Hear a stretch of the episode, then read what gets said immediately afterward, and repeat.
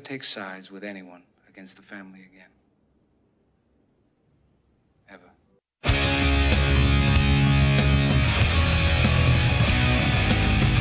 Family has the highest value, always stands by you. Strength and backs you up. Will support you in your fight and will never disappoint you.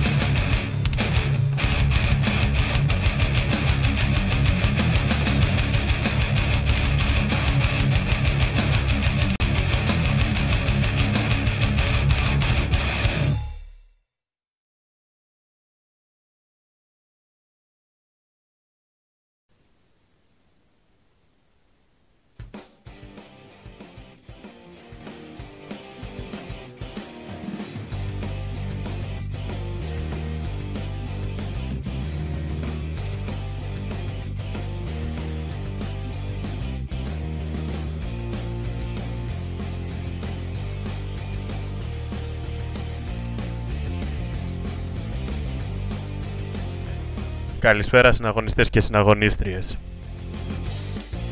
Φίλες και φίλοι του εθνικιστικού κινήματος.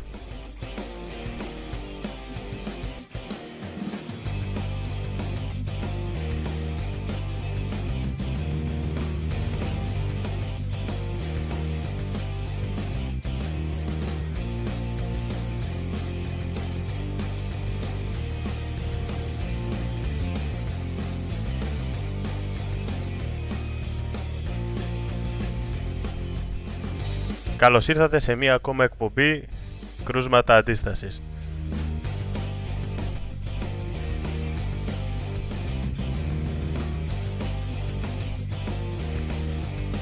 Την εκπομπή που έχει στόχο τον ελεύθερο σχολιασμό της επικαιρότητας, πάντα από το πρίσμα των ιδεών μας και φυσικά την προβολή πυρήνων και δραστηριοτήτων εθνικής αντίστασης σε όλη την Ελλάδα.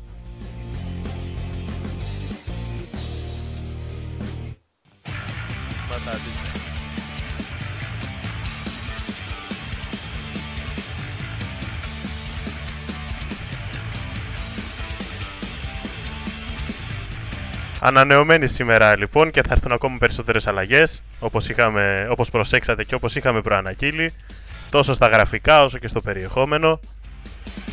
Καλησπέρα στους συναγωνιστές που βλέπω στο chat και όσο μπορούμε θα το παρακολουθούμε από Θεσσαλονίκη, από Αθήνα, από Μάνη, από Ερμιονίδα, από Χανιά Κρήτης.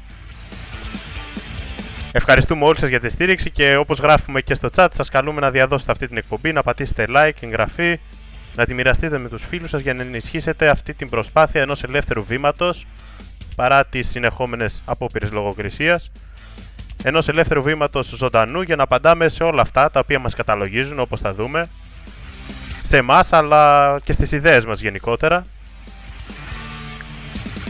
Σήμερα έχω μαζί μου, όπως πολλές φορές πλέον, έναν πολύ καλό φίλο της εκπομπής, τον συναγωνιστή τον Χρήστο τον Χατζησάβα. Καλησπέρα συναγωνιστή. Καλησπέρα και από μένα συναγωνιστή. Καλησπέρα σε όλους τους συναγωνιστές που μας ακούνε.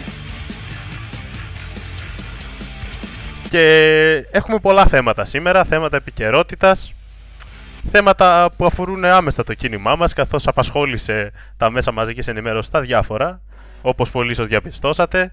Απασχόλησε μουτσούνες σαν αυτές που είδατε, βλέπετε στο thumbnail της εκπομπής. Πριν από αυτό όμως θα ήθελα να σχολιάσουμε συναγωνιστή ε, από πανηγυρίζοντα άρθρα και ομιλίες διάφορων δημοσιογράφων εντός εκτός εισαγωγικών σε διάφορα μέσα. Αν δεν κάνω λάθος, σήμερα έχουμε μια πολύ ιδιαίτερη επέτειο. Έτσι δεν είναι; Έχεις δίκιο, ναι. Και για την ημέρα για ότι αυτή υπάρχει η επέτειος, αλλά κυρίως για τους πανηγυρικούς που βλέπω να γράφουν, στα ραδιόφωνα κάποιοι να πανηγυρίζουν ε, γενικότερα ένα επαναστατικό κλίμα το οποίο φέρνει στο μυαλό ηρωικές εποχές. Ε, Παραδείγματος χάρη θυμόμαστε όλοι το γράμμο και το βίτσι που θάψαμε το ΕΑΜ. Ε, θυμόμαστε πάρα πολύ καλά αυτό που λέει ότι θα πούνε οι αντάρτες στην πόλη τι έγινε στα Δεκεμβριανά όταν μπήκαν ακόμα κλαίνε και δεν μπορούν να συνέλθουν. Και γενικότερα κάποια πανηγύρια δεν καταλαβαίνω για ποιον λόγο. Στις 27 Σεπτεμβρίου λοιπόν του 1941 ε, υποτίθεται ότι ιδρύεται η οργάνωση, αλλά ουσιαστικά υπήρχε κατά τη διάρκεια της κατοχής. Από, από πολύ νωρίς ε, άρχισε να δρά, να οργανώνεται και να ετοιμάζει το ελεύθερο κράτος, ε, το λαοκρατικό αυτό της ε, Σοβιετικής ε, Ένωσης για να πούμε και εμείς και να γίνουμε ένα μεγάλο τεράστιο, μια τεράστια αυτοκρατορία σοβιετική. Ε, ευτυχώς για μας αυτά τα σχέδια δεν μπόρεσαν να επιτευχθούν, ανακόπηκαν και βέβαια κάποιοι θα πούν ότι μπορεί να έχασαν το πόλεμο οι κομμουνιστοσυμμορίτες, αλλά επικράτησαν. Αυτό ήταν μια άτυπη συμφωνία που είχε κάνει ο ψευτοεθνάρχης των νεοδημοκρατών Καραμαλής που έλεγε ότι εμείς θα διοικούμε το κράτος και οι αριστεροί θα είναι στις τέχνες και στα γράμματα ε, χωρίς να σκέφτεται ότι με τις τέχνες και τα γράμματα επηρεάζεται πάρα πολύ μεγάλο μέρος του λαού, ειδικά στα σχολεία επηρεάζονται τα νέα παιδιά. Έτσι λοιπόν, αυτό το δηλητήριο των κομμουνιστών άρχισε να χύνεται μέσα στα σχολεία και μέχρι και σήμερα υπάρχει κόσμος ο οποίος όταν ακούει το ΕΑΜ Ελλάς, αντί να αναγουλιάζει και να ξερνάει, ε, τολμάει κιόλας να γράψει διθυραμβικά άρθρα, να βγάλει κάτι λογίδρια ηλίθια επίπεδου Μπογιόπουλου και να μην λένε την αληθινή ιστορία. Ποια ήταν η αληθινή ιστορία; Η αληθινή ιστορία είναι η εξής. Όταν οι κομμουνιστές είδαν τον πάνωπλο άξονα, είτε ήταν οι Ιταλοί στην αρχή, είτε ήταν η Γερμανία αργότερα, να επιτίθενται στην Ελλάδα, έκατσαν στα σπίτια τους, σεβόμενοι το σύμφωνο μη επίθεσης που είχε υπογραφεί και άφησαν τους φασίστες της ΕΟΝ να πολεμάνε τους Ιταλούς και να γράφουν το αλβανικό έπος στην Πίνδο. Βέβαια, θα πρέπει να πούμε και το εξής. Υπήρχαν κάποιοι, όπως ήταν ο Μανιαδάκης παραδείγματος χάρη, ο οποίος τους πήγαινε... Ε, δεν μπορώ να το πω έτσι πως θέλω. Ε, τέλος πάντων, τους έβαζε στη θέση τους. Ε, τους είχε κάνει να μην μπορούν να πιστεύουν τι διαβάζουν. Είχε εκδώσει δικό του φίλο ριζοσπάστη, οπότε κυκλοφορούσαν δύο ριζοσπάστες. Ο ένας ήταν ο κανονικός και ο άλλος ήταν που τον έγραφε ο Μαγιανάκης. Ε, είχαμε τη Φρυδερίκη, η οποία μάζευε τα παιδιά για να τα σώσει από το παιδομάζωμα των κομμουνιστών. Για ποιο λόγο; Γιατί πολλοί αναρωτιούνται ότι γιατί τα μάζευε για να μην τα πάρουν οι κομμουνιστές. Ε, ήταν έτσι ένα απλό τέλος πάντων παιχνίδι πάνω σε μια σκακέρα. Όχι βέβαια. Τα παιδιά λοιπόν των Ελλήνων τα προστάτευε η Φρυδερίκη και τα έπαιρνε και τα μάζευε στις πόλεις σε ειδικά διαμορφωμένους χώρους γιατί οι κομμουνιστές έπαιρναν παιδιά από 12 έως 15-16 ετών τα πήγαιναν για μερικούς μήνες στην Ανατολική ε, Ευρώπη, τα πήγαιναν στο Ανατολικό Μπλοκ, τα εκπαίδευαν υποτίθεται στα όπλα και τα έφερναν ξανά εδώ να τροφοδοτήσουν αυτό το ποτάμι αίματος του συμμορτοπολέμου. Ε, αυτή είναι η επέτειο σήμερα. Κάποιοι θα μπορούν να διαβάσουν πιθανότατα τι είναι το ΕΑΜ Ελλάς και λέει εδώ πέρα ιδεολογία. Κομμουνισμός, σοσιαλισμός, πατριωτισμός, εθνική αυτοδιάθεση, αντιφασισμός, αριστερά. Δηλαδή ένα μίξερ που τα βάλαμε όλα μέσα, τα χτυπήσαμε και ό,τι πιάσει. Ήταν γενικότερα αυτό το ψέμα που περνούσαν, προσπαθούσαν να το περάσουν ως πατριώτες και δεν είναι ψέμα ότι πολλοί πατριώτες οι οποίοι θέλαν να αντιδράσουν κατά καιρούς σε, σε διάφορους κινδύνους ε, συντάχθηκαν με το ΚΚΕ, συντάχθηκαν με το ΠΑΜΕ, συντάχθηκαν παλαιότερα με τον ΕΑΜ, με το ΕΛΑΣ, χωρίς να είναι στην ουσία κομμουνιστές. Ε, εγώ νομίζω ότι είναι καλό ε, τα παιδιά τα οποία ασχολούνται με τον εθνικισμό ε, και θέλουν να ξέρουν ποια ακριβώς είναι η εγκληματική δράση ε, των κομμουνιστών στην Ελλάδα είναι ένα πάρα πολύ καλό έναυσμα από σήμερα να μπουν και να διαβάσουν τι ήταν το ΕΑΜ πώς ε, δημιουργήθηκε ο Ελλάς. Ε, όταν ακόμα και ο Στάλιν τους έλεγε σβαρνούτ δηλαδή μαζέψτε το αυτό που κάνετε γιατί κάνετε ανοησίες. Ο πόλεμος έχει τελειώσει και η Ελλάδα ανήκει στη Δύση. Αυτοί σε κόντρα και σε πείσμα των γενικότερων τέλος πάντων τεκτενωμένων ε, συνέχιζαν αυτόν τον ε, ματηρό αγώνα. Ε, νομίζω ότι πολύ μιλήσαμε για το ΕΑΜ. Ας μπει ο καθένας να διαβάσει τι έγινε στα Δεκεμβριανά. Γενικότερα, το κεντρικό νόημα είναι το εξής. Ότι όταν έρχεται ξένος εχθρός να χτυπήσει την Ελλάδα, να περάσει τα σύνορα και να μας σκλαβώσει, οι κομμουνιστές δεν παίρνουν όπλα γιατί δεν πιστεύουν σε έθνη, σύνορα και γενικότερα εθνική αξιοπρέπεια.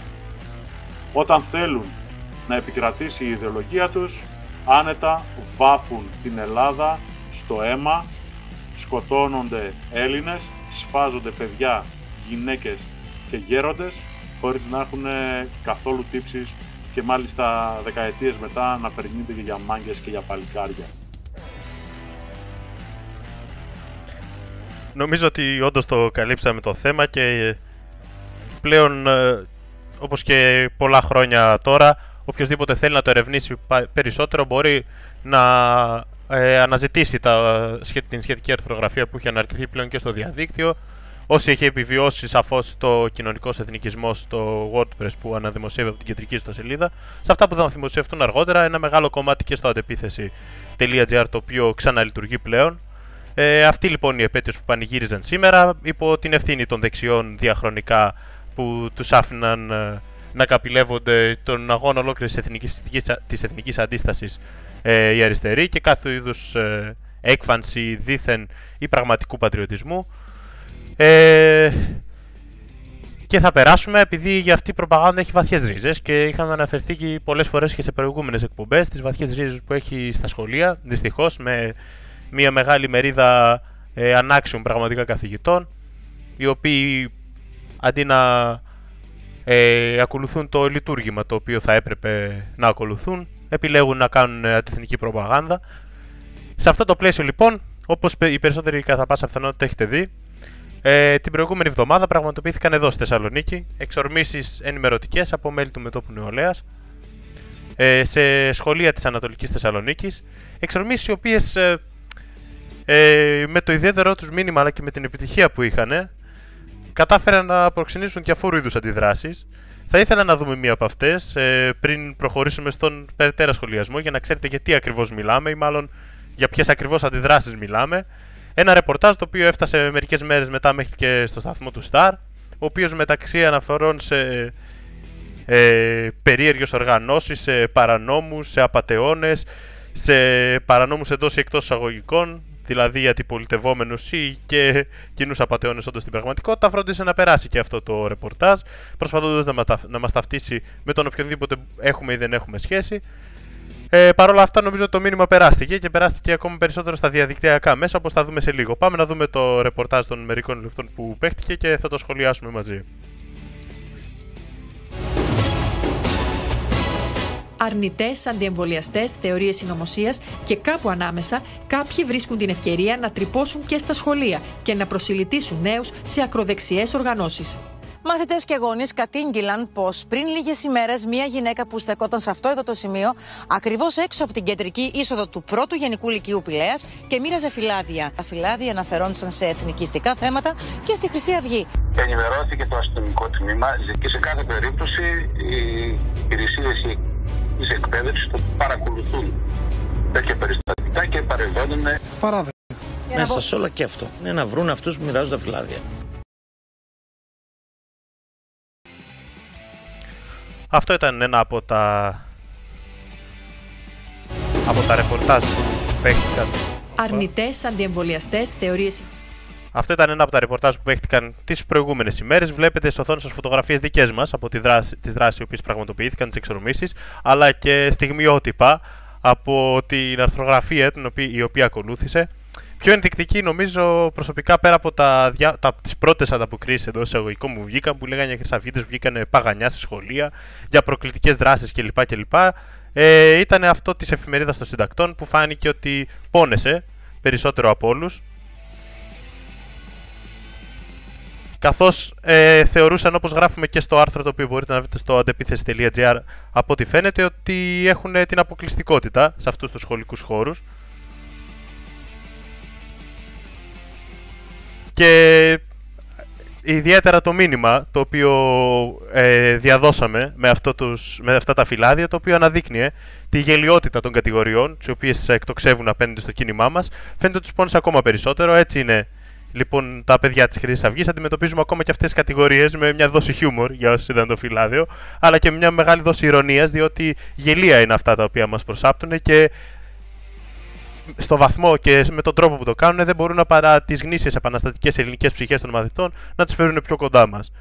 Ε, συναγωνιστεί το σχολείο σου πριν περάσω να δω και τα ίδια τα άρθρα.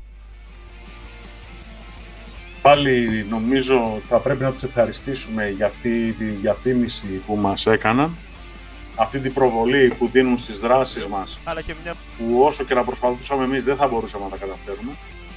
Τους κακοφαίνεται όντως το ότι μπορεί κάποιοι εθνικιστές του μετόπου νεολαίας να πλησιάσουν τα σχολεία. Δεν μιλάμε ούτε για τις εισόδους, ούτε για μέσα στα σχολεία που υπάρχει νόμος που απαγορεύει τη διανομή τέτοιου υλικού μιλάμε για αρκετά μέτρα μακριά από την είσοδο. Ε, σε κοινόχρηστο χώρο που δεν υπάρχει καμία απολύτως απαγόρευση. Οπότε όλα αυτά που λένε για την αστυνομία, αν θα δράσει, αν θα πάει, αν θα αφήσει, αν δεν θα αφήσει, είναι παραμύθια τα οποία τα λένε μόνο και μόνο για να ακουστούν στη τηλεόραση και να μπορέσει να δικαιολογηθεί το σάπιο πολιτικό καθεστώς γιατί εμείς συνεχίζουμε και υπάρχουμε. Επίσης, αυτά της αστυνομίας ότι ασχολείται η αρμόδια υπηρεσία η αρμόδια υπηρεσία ε, δεν υπάρχει. δεν υπάρχει αρμόδια υπηρεσία που να ασχολείται με διανομή φυλαδίων και με πολιτικό υλικό και όλα αυτά. Αυτά είναι ανοησίες. Αυτές οι υπηρεσίες είναι μόνο γραφεία που βολεύονται κάποιοι, κάποια βίσματα πολιτικών, οι οποίοι από το πρωί μέχρι το βράδυ τα ξύνουν. Και όταν πάει κάποιος και τους πει ότι ήρθαν 4-5 παιδιά σε ένα σχολείο και μοιράζανε φυλάδια, αυτοί πολύ λογικά τους λένε: Ε, OK, okay, ασχολείται το τμήμα μας ασχολείται το τμήμα, δηλαδή τι θα κάνει το τμήμα τους. Ποια αρμόδια υπηρεσία είναι αυτή η οποία θα κάνει τι. Αυτά όλα είναι ανοησίες συναγωνιστή. Συγχαρητήρια ξανά στο μέτωπο νεολαίας. Να πηγαίνετε ξανά και ξανά σε διαφορετικό σχολείο κάθε φορά, την ώρα που αυτοί κοιμούνται ή την ώρα που ονειρεύονται και και πιστεύουν ότι έχουν μείνει μόνοι τους, ότι δεν θα ξαναδούν τη Χρυσή Αυγή. Η Χρυσή Αυγή πέθανε, η Χρυσή Αυγή είναι εδώ. Είναι πιο δυνατή από ποτέ γιατί είναι πιο ποιοτικά συμπυκνωμένη και καθαρή. Και όλα τα άλλα εγώ τα ακούω εκ του Περσού αυτή η δράση την οποία κατά κάποιον τρόπο την προαναγγείλαμε και με αυτή εδώ την εκπομπή την προηγούμενη εβδομάδα έρχεται και ως απάντηση σε διάφορους ε, περίεργους ε, φέροντες στο σφυροδρέπανο όπως αναφέραμε οι οποίοι λέγανε για πολύ καιρό ότι οι Νάιχες Αυγίτες εμφανίζονται μόνο το βράδυ και δεν τολμάνε να έρθουν υπό το φως του ηλίου ενώ αυτοί μπαίνουν μέσα στα σχολεία, κάνουν ό,τι γουστάρουν και ισχύει αυτό ότι αυτοί που μας κατηγορούν, αυτοί οι οποίοι διαρριγνύουν τα ημάτια τους για μια δράση η οποία πραγματοποιήθηκε πλησίων των σχολείων και όπως ήταν φυσικό, οι μαθητές εξέφρασαν το ενδιαφέρον για τον κλιμάκιο των συναγωνιστών που βρισκόντουσαν εκεί κοντά. Είναι οι ίδιοι οι οποίοι υπερασπίζονται τη μετατροπή σχολικών μονάδων σε χωματερές, με γεμάτες αντεθνικά συνθήματα, φυσοκολλήσεις, πανό, αυτοί που στρατολογούν εξωσχολικούς και θα το δούμε στη συνέχεια για να επιβάλλουν στους μαθητές ε, κα, ε, καταλήψεις οι οποίες είναι κυριολεκτικά καταστροφικές για τους χώρους των σχολείων. Αυτοί που δεν έχουν τη διστάση, όπως έχουμε δει πολλές φορές εδώ στη Θεσσαλονίκη αλλά και αλλού, να εισβάλλουν ακόμα και μέσα στα σχολεία, και αυτό είναι το παράνομο, για να χύσουν το αντεθνικό τους δηλητήριο, να τραμπουκίσουν τους ίδιους τους μαθητές. Και είχαμε περιστατικά την ίδια εβδομάδα και εδώ σε ένα ΕΠΑΛ στα δυτικά της πόλης.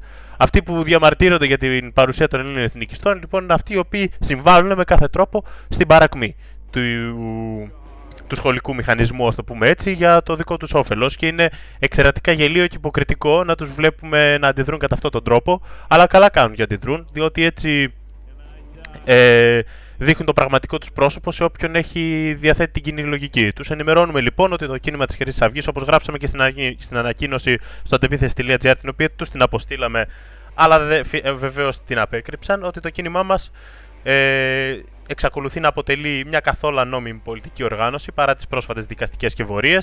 Το γνωρίζουν αυτό βεβαίως, αλλά ψεύδονται συνειδητά, στοχεύοντας την τρομοκρατία μέσω της παραπληροφόρησης όπως κάνουν πολλές δεκαετίες τώρα.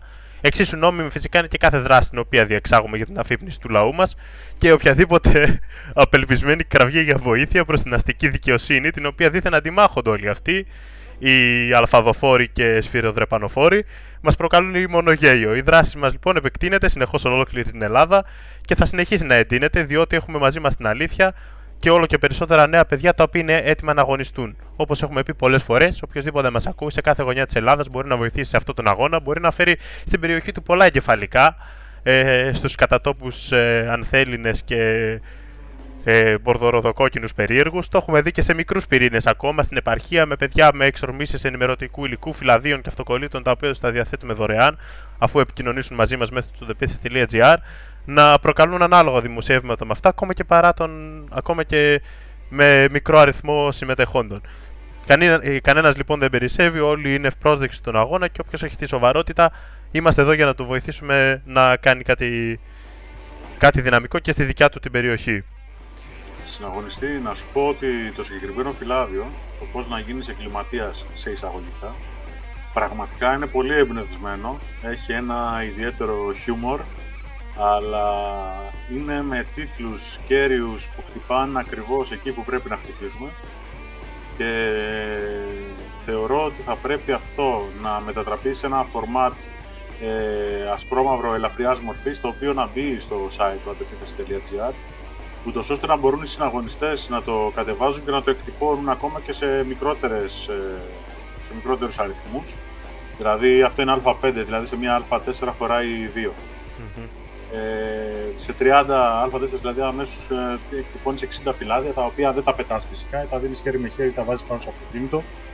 Πράγμα το οποίο είναι πολύ σημαντικό και θα είναι πάρα πολύ εύκολο να γίνει γιατί είναι και μονόχρωμο και πραγματικά είναι εμπνευσμένο, το παίρνει κάποιος, το διαβάζει, το ξαναδιαβάζει, λέει κατάλαβα καλά, για ποιους λέει, τι λέει, πώς το λέει, αλλά όπως και να έχει τα καλά τα λέει. Ε, έχουμε ήδη ανακοινώσει οποιονδήποτε θέλει μπορεί να στείλει σε εμάς ε, ε, μήνυμα στη σελίδα και να του διαθέσουμε τέτοιου είδους φυλάδια δωρεάν, ήδη εκτυπωμένα, αλλά πολύ, σωστά, ε, πολύ σωστή παρατήρηση.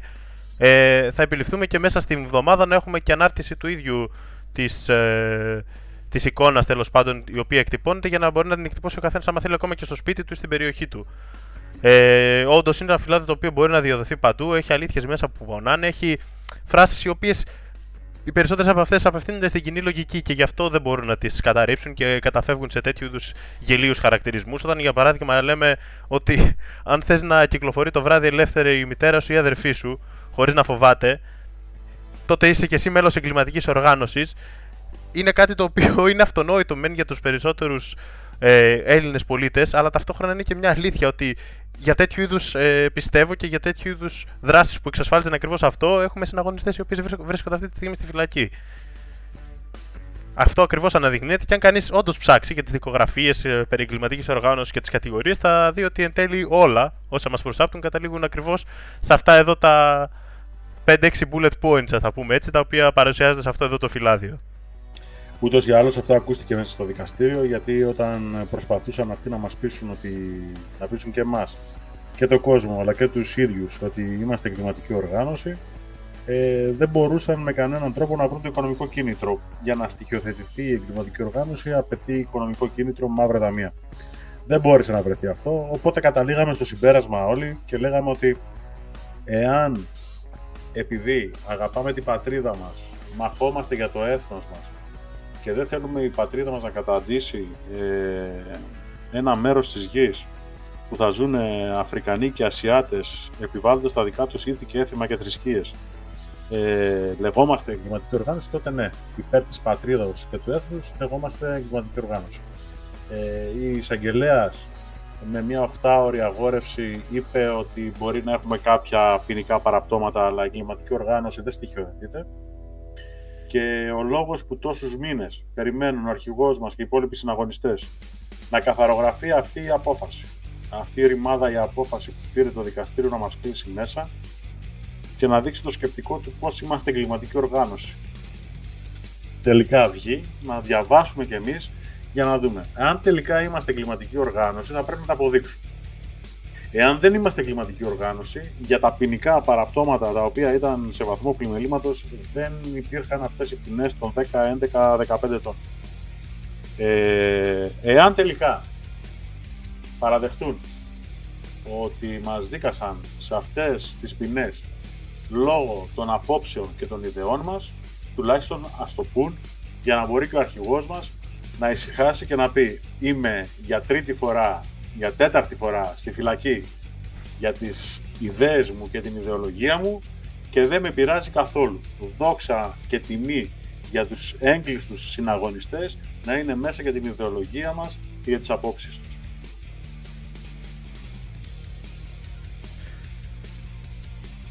Σε αυτό το σημείο, επειδή αναφερθήκαμε ε, όσον αφορά, επιστρέφοντας στο προηγούμενο θέμα, τα της επιλεκτικής ευαισθησία τέλος πάντων των διαφόρων, είτε αυτοί ε, προσποιούνται ότι βρίσκονται στην αντιπολίτευση είτε στην κυβέρνηση.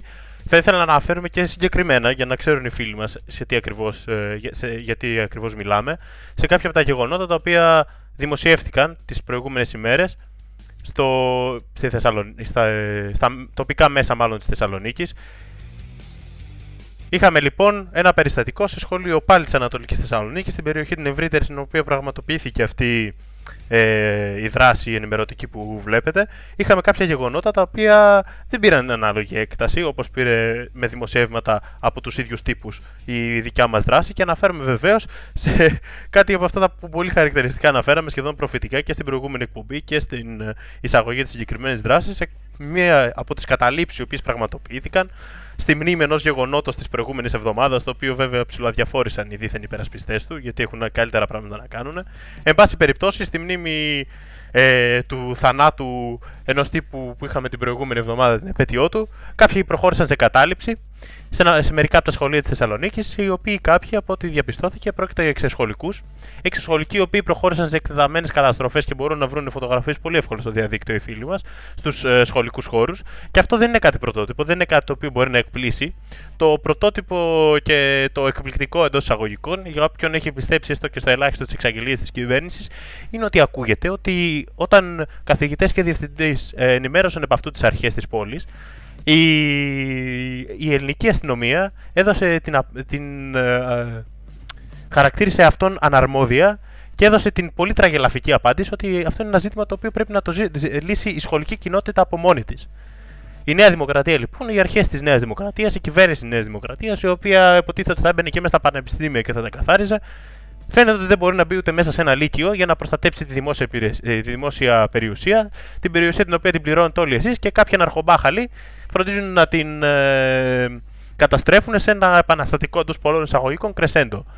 Αυτό λοιπόν ήταν κάτι το οποίο πέρασε στα ψηλά γράμματα όλες αυτές τις ημέρες. Κανένας από αυτούς τους αριστερίζοντες της εφημερίδας των συντακτών, τις ο- των οποίων οι Μουτσούνε φιγουράρουν στο thumbnail της εκπομπής, κανένας από τους ε, δημοσιογράφους της Αυγής, του ντοκουμέντο, ο Βαξεβάλης και οι λοιποί άλλοι οι οποίοι διαμαρτυρήθηκαν, δεν τους είδαμε να διαμαρτύρονται για τέτοιου είδους γεγονότα. Γιατί αυτά τα είδους τα γεγονότα, πρώτον, έχουν από ό,τι φαίνεται ξεκάθαρα την κάλυψη της κυβέρνησης, ακόμα και θεσμικά, και δεύτερον, είναι απολύτως δικαιολογημένα στα μάτια όλων αυτών, αφού γίνονται για τον πολύ ε, μεγάλο και ιερό αντιφασιστικό σκοπό εντός εισαγωγικών. Εντάξει, αυτή που προσέλαβε η Νέα Δημοκρατία για αστυνομία στα πανεπιστήμια, τελικά δεν θα γίνει αυτή η αστυνομία και θα επανδρώσουν διαφορετικές υπηρεσίες. Ε, όλα αυτά που είπε δηλαδή η Νέα Δημοκρατία προεκλογικά για να κερδίσει το ψηφοφόρο της Νέας Δημοκρατίας, τελικά έκανε κολοτούμπες και τα αρνήθηκε. Και αυτό με την αστυνομία των πανεπιστημίων που θα μπούκαρε μέσα και θα τα καθάρισε το πανεπιστήμιο και θα τα έκανε όπως είναι στον υπόλοιπο κόσμο. Καλά, για την κολοτούμπα των Πρεσπών δεν το συζητάμε. Ε, όχι μόνο δεν έβαλαν βέτο για την ευρωπαϊκή ένταξη της, των Σκοπίων ε, και στο ΝΑΤΟ, ε, ήρθαν και σε αντιπαράθεση με τους Βουλγάρους οι οποίοι έβαλαν βέτο. Ε, γίναν δηλαδή χειρότεροι από το ΣΥΡΙΖΑ οι Νεοδημοκράτες. Έτσι και σε αυτό τώρα δεν βλέπω καμία διαφορά πάλι τα ίδια συναγωνιστεί. Δεν πρόκειται να αγγίξει ποτέ η Νέα Δημοκρατία τους αριστερούς και δεν πρόκειται να τους, αντίξει, να τους αγγίξει όχι γιατί λένε κάποιοι ότι φοβάται. Δεν φοβάται καθόλου. Απλά έχουν περιφραγμένα τα χωράφια τους και η Νέα Δημοκρατία έχει το μεγαλύτερο. Γι' αυτό δεν θέλει να χαλάσει τα σύνορα. Έχει το μεγαλύτερο χωράφι. Ξέρουν πάρα πολύ καλά στο Μητσοτακέικο και ο πατέρας ήξερε και τώρα αυτός ότι χωρίς να πάρεις το κέντρο, πρωθυπουργός στην Ελλάδα δεν γίνεσαι. Οπότε προτιμούν να είναι κέντρο αριστερή, κεντρώοι στην καλύτερη των περιπτώσεων και να μπορέσουν έτσι να γίνουν πρωθυπουργοί και δεν τους ενδιαφέρει αν πεθάνουν στο κάλαθο των αχρήστων όλους αυτούς οι οποίοι τους πίστεψαν και πίστεψαν ότι είναι πιο πατριώτες από το ΣΥΡΙΖΑ. Βέβαια και αυτοί άξιοι της μοίρας τους είναι αφού μετά από τόσα χρόνια δεν έχουν καταλάβει τι παίζεται. Βλέπουμε επίσης κάτι φωτογραφίες στο ίντερνετ συναγωνιστή, θα ήθελα να πω εδώ. Φεστιβάλ ΚΝΕ, λέει 25 Νάτ 2021. Μιλάμε για ένα συνοστισμό χιλιάδων ατόμων που ξέρουμε όλοι ότι και αυτοί σε ένα ποσοστό άνω το 70% δεν έχουν σχέση με το ΚΚΕ. Απλά φέρνει καλούς τραγουδιστές να πούμε και πηγαίνουν να ακούσουν εκεί τα τραγουδία αυτά τα κουλτουριάρικα, τα ξέρεις τώρα. Ε, και βλέπω τώρα εδώ μια φωτογραφία με έναν πρόχειρο υπολογιστή να κάνει κανένας. Θα πει ότι έχει εγώ 3-4 κόσμος μαζεμένος, ε, ο ένας πάνω στον άλλον και δεν νομίζω να τόλμησε να πήγε εκεί η αστυνομία να πει στους διοργανωτές ότι εδώ δεν τηρούνται τα μέτρα του COVID. Ούτε είδα να πηγαίνει στα gay parade που γίνανε ε, και στη Θεσσαλονίκη και αλλού και να τους λέει ότι θα πρέπει να φορέσουν μάσκες, να κρατάνε αποστάσεις κτλ. Αυτά μόνο σε εθνικές επαιτίους τα επιβάλλει η Νέα Δημοκρατία, στην Ανάσταση, στη, στους εκκλησιασμούς, στις μεταλήψεις, όλα αυτά πέρα δηλαδή που, που πραγματικά ε, δεν νομίζω ότι ο ΣΥΡΙΖΑ θα μπορούσε να τα καταφέρει χειρότερα. Πραγματικά δεν νομίζω.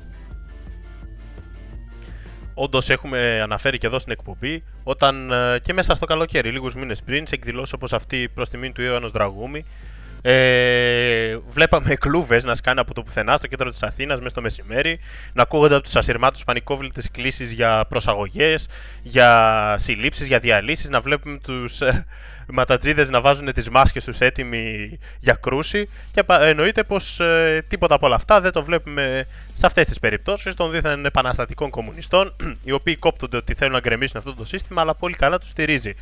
Όπως είπες πολύ σωστά, δεν το είδαμε ούτε καν σε αυτές τι παρδαλές εκδηλώσεις που είχαμε εδώ πάνω στη Θεσσαλονίκη, αλλά και στη, στην Αθήνα. Όπως έχουμε τονίσει, οι εκδηλώσεις οι οποίες πραγματοποιούνται με λεφτά από ξένες πρεσβείες, πρώτον, με λεφτά από ιδιωτικές εταιρείες, δεύτερον, λεφτά της Ευρωπαϊκής Ένωσης και εσχάτως και κρατικά λεφτά, τα λεφτά τα δικά σας, τα λεφτά των Ελλήνων φορολογουμένων. Άμα σας, δεν σας αρέσουν οι υψηλοί φόροι, να ξέρετε ότι πάνε για καλό σκοπό, καθώς ε, επί σειρά ετών και κυρίως επί της Νέας Δημοκρατίας, επί ΣΥΡΙΖΑ δεν το είχαμε δει όλα τα χρόνια, αν θυμάμαι καλά. Αλλά επί της Νέας Δημοκρατίας, ανελειπώς, βλέπουμε τους γαλάζιους Δήμους και τις περιφέρειες, αλλά και το ίδιο το Υπουργείο Πολιτισμού να εμφανίζεται ως συγχρηματοδότης αυτών των πολιτιστικών εντός πολλών εισαγωγικών γεγονότων. Όχι απλά λοιπόν δείχνουν ανέχεια, τα είναι ε, φεστιβάλ τα οποία τα προωθούν. Αλλά εγώ θέλω να προειδοποιήσω όλους τους φίλους που μας ακούν ότι, όπως πολύ σωστά είπες, στις εθνικές επαιτίες οι οποίες ε, πρόκειται να έρθουν, προβλέπω ότι να μην περιμένουν και πολλά πολλά από παρελάσεις, εορτές κλπ. Εδώ ο ίδιο ο, ίδιος ο εορτασμός των 200 ετών πέρασε στα ψηλά με σποτάκια στην τηλεόραση και κουλουριάκε φιέστε μόνο για τους εκλεκτούς της κυβέρνησης. Το ίδιο θα δούμε και στη συνέχεια, αλλά φυσικά δεν το βλέπουμε στις ε, εκδηλώσεις όπως αυτές που ανέφερα, αλλά και στις προηγούμενες επαιτίες ε, εντός αγωγικών που είχαμε. Ε, διότι εκεί, όπως είχε πει και ο Άδωνης ο ίδιος, εκεί είναι ιερός σκοπός. Είναι για καλό σκοπό όλα αυτά. Είναι ανώτερος σκοπός από ό,τι φαίνεται, το Gay Pride. Ανώτερος σκοπός είναι οι διάφορες πορείες υπέρ της ε, εισβολής και κατάργησης των συνόρων. Ανώτερος σκοπός είναι οι αναρχομπάχαλοι οι οποίοι τα σπάνε εκτός σχολείων σε πλατείες και μαγαζιά. Έχει ανώτερος σκοπός από οποιαδήποτε είδους ε, έκφανση πατριωτικού αισθήματος μπορεί να θελήσει να εκφράσει ο ελληνικός λαός. Ναι, συναγωνιστή. Και εγώ συμφωνώ. Ε, ανώτερα είναι απλά αυτά να τα λένε και πριν τις εκλογές. Ε, δεν θα λένε πριν τις εκλογές ότι θα, πάνε, θα μπουκάρουν στα εξάρχεια να διαλύσουν τους αναρχικούς, θα μπουν στα πανεπιστήμια να τα καθαρίσουν και όλα αυτά και μετά θα κάνουν κολοτούμπα σε όλα αφού έχουν πει στην κυβέρνηση. Αλλά όπως γράφει εδώ ένας φίλος, ο φίλος Χρήστος, ε, πολύ εύστοχα σαν σχόλιο του, λέει ότι η Νέα Δημοκρατία έχει μάθει το παιχνίδι και βρίσκει κάθε φορά όλο και κάτι για να ευαισθητοποιεί τα αντανακλαστικά των δεξιών ψηφοφόρων. Δηλαδή ξέρει πάρα πολύ καλά αν το δουλεύει το παιχνίδι, πετάει κάτι τίτλους, κάτι ειδήσεις τρελές ε, που δείχνουν και καλά ότι η Νέα Δημοκρατία θα βάλει επιτέλους το μαχαίρι στο κόκαλο. Πιστεύουν, ψηφίζουν και μετά είναι οι γνωστοί κοψοχέριδες οι οποίοι λένε θα ξαναψηφίσω Χρυσή Αυγή, πώς το έκανα εγώ αυτό. Καλή τι Έχει δίκιο ο φίλος. Το έχει καταλάβει η Νέα Δημοκρατία το παιχνίδι και τους ταΐζει σανό με το κιλό. Ακριβώς. Είναι δεδομένο ότι η Νέα Δημοκρατία θα κάνει ακριβώς τα ίδια και στις επόμενες εκλογές. Ήδη ετοιμάζει τις ακροδεξιές τη εφεδρείες, Μπογδάνους και λοιπούς όπως έχουμε αναφέρει σε άλλες εκπομπές. Ε, το ζητούμενο είναι να θυμούνται οι ψηφοφόροι της, είτε τώρα δηλώνουν ψηφοφόροι της Νέας Δημοκρατίας, είτε δηλώνουν αναποφάσιστοι που βλέπουμε σε δημοσκοπήσεις κλπ.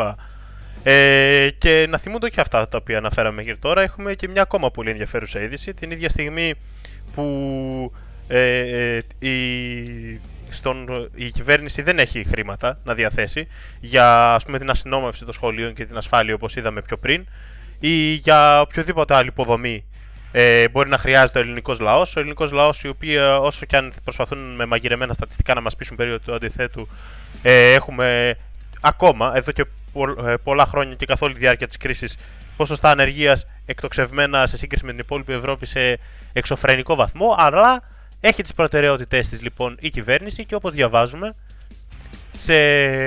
πάλι μέσα σε μία εβδομάδα, πολλά τα, τα κρούσματα αυτά τα περίεργα, ε, διαβάζουμε λοιπόν σε δημοσιεύματα τοπικά αλλά και στο ίδιο το site του Δήμου Θεσσαλονίκης, του γαλάζιου εκ νέου Δήμου Θεσσαλονίκης, ή τουλάχιστον κάπως έτσι εξελέγησαν και με τη στήριξη σύσσωμου του Δημοτικού Συμβουλίου πραγματοποιούνται αυτά που θα δείτε.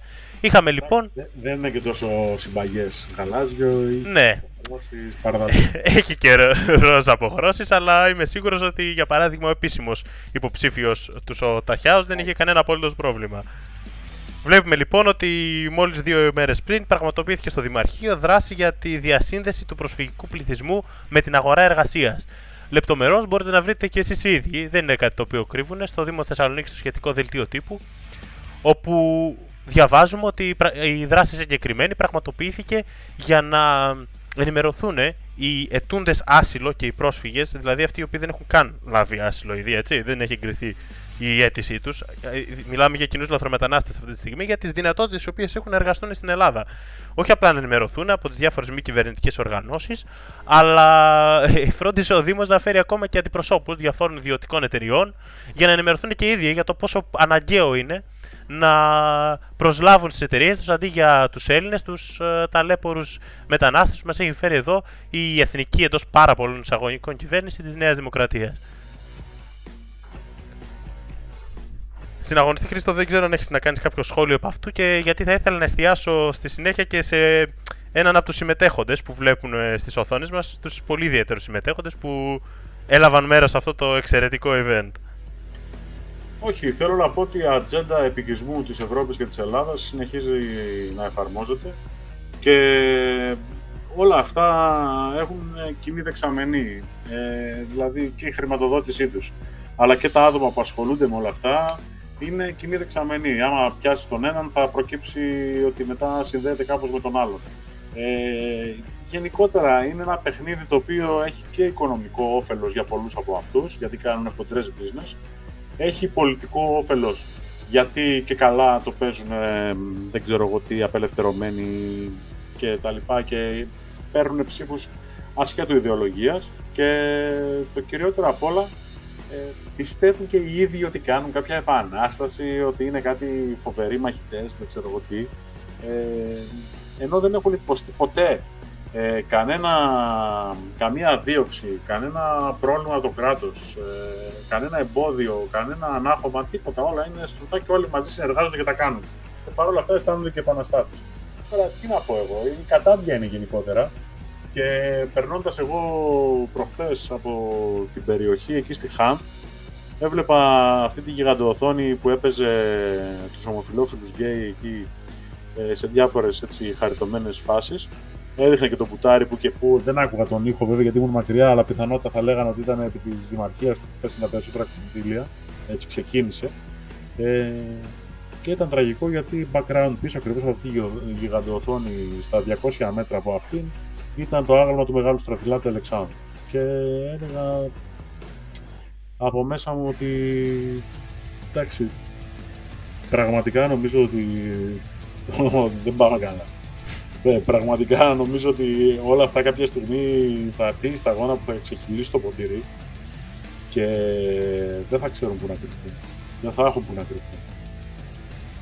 Μακάρι, μακάρι συναγωνιστή. Παρ' όλα αυτά, για τους τυχόν άνεργους φίλους που μας ακούνε, προς το παρόν αυτό που έχουν να κάνουν, άμα θέλουν να τους βρει η κυβέρνηση, ο Δήμος Θεσσαλονίκης και η κυβέρνηση, είναι από ό,τι διαβάζουμε και στην ανακοίνωσή τους να μάθουν ίσως λίγα αράβικα, φαρσί ή ουρντού, καθώς αυτές τις ε, γλώσσες ε, απευθυνόταν ε, το συγκεκριμένο πρόγραμμα. Στους ιδιαίτερους όμως, και θα ήθελα να σταθώ σε αυτό όσο μπορούμε στο YouTube, στους ιδιαίτερους διοργανωτές, στους οποίους σε αυτό το φοβερό event οφείλει την ύπαρξή του. Ε, βλέπουμε και μια πολύ συγκεκριμένη οργάνωση, η οποία βρίσκεται στην πρωτοπορία εδώ και πολλά χρόνια, την οποία επί ΣΥΡΙΖΑ αντιπολιτευτικά προσπαθούσαν καμιά φορά ακόμα και τα ακροδεξιά τρόλ της Νέας Δημοκρατίας να την επικρίνουν, αλλά βλέπουμε ότι πλέον την έχουν αγαπήσει ιδιαίτερα.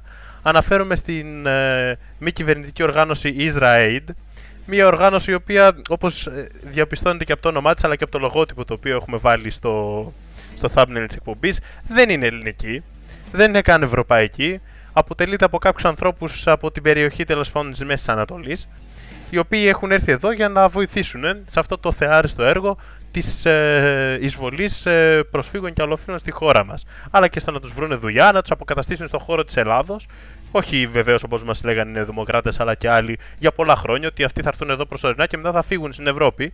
Από ό,τι φαίνεται, ε, συνεργαζόμενοι με αυτού του είδους τις οργανώσεις, ε, φροντίζουν την ε, μονιμοποίησή τους στον ελλαδικό χώρο. Και επειδή εμείς πολλά δεν μπορούμε να πούμε για τη συγκεκριμένη οργάνωση, όπως οι περισσότεροι ίσως όσοι γνωρίζετε τα της λογοκρισίας του YouTube καταλαβαίνετε και γι' αυτό θέλω να επισημάνω και σε κάποιους φίλους στο chat να προσέχουν τι γράφουν, αναγκαζόμενοι να διαγράφουν μερικά σχόλια που έχουν κακές εντός εισαγωγικών λέξεις, πιο ελεύθερα μπορούν να το γράψουν στο Twitter, στο hashtag το οποίο γράφετε. Ε, δεν θα τα πούμε εμείς λοιπόν ε, για το τι ακριβώς πρόκειται η συγκεκριμένη οργάνωση, θα τα πει ένας ομοεθνής τους, ο κύριος Ζαν Κοέν, ένας ε, ε, αξιολογότατος Ελληνοεβραίο, ο οποίος όπως δηλώνει στο βιογραφικό του υπήρξε και μυστικός σύμβουλος σε διάφορες κυβερνήσεις. Κρίνοντας από το έργο του το δημοσιογραφικό, είναι φαν της οικογένειας Μητσοτάκη και Μπακογιάννη. Ε, πάμε να δούμε λοιπόν τι λέει για τη συγκεκριμένη οργάνωση ο συγκεκριμένος άνθρωπος για να τα επεξηγήσει. Δεν τα λέμε εμείς, τα λένε οι ίδιοι από μόνοι τους, αλλά θα δούμε και στη συνέχεια για ποιον λόγο εν τέλει υπάρχουν ε, τέτοιου είδους οργανώσεις.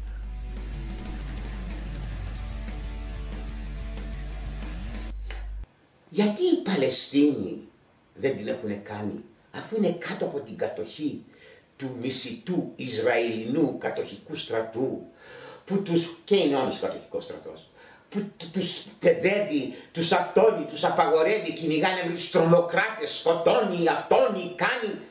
Γιατί δεν αμάζουν το, το διαβατήριό τους; Αυτοί οι δεν θα έχουν το πρόβλημα. Να πάρουν το διαβατήριο και να φύγουν τώρα που είναι ευκαιρία να έρθουν και αυτοί στην Ευρώπη.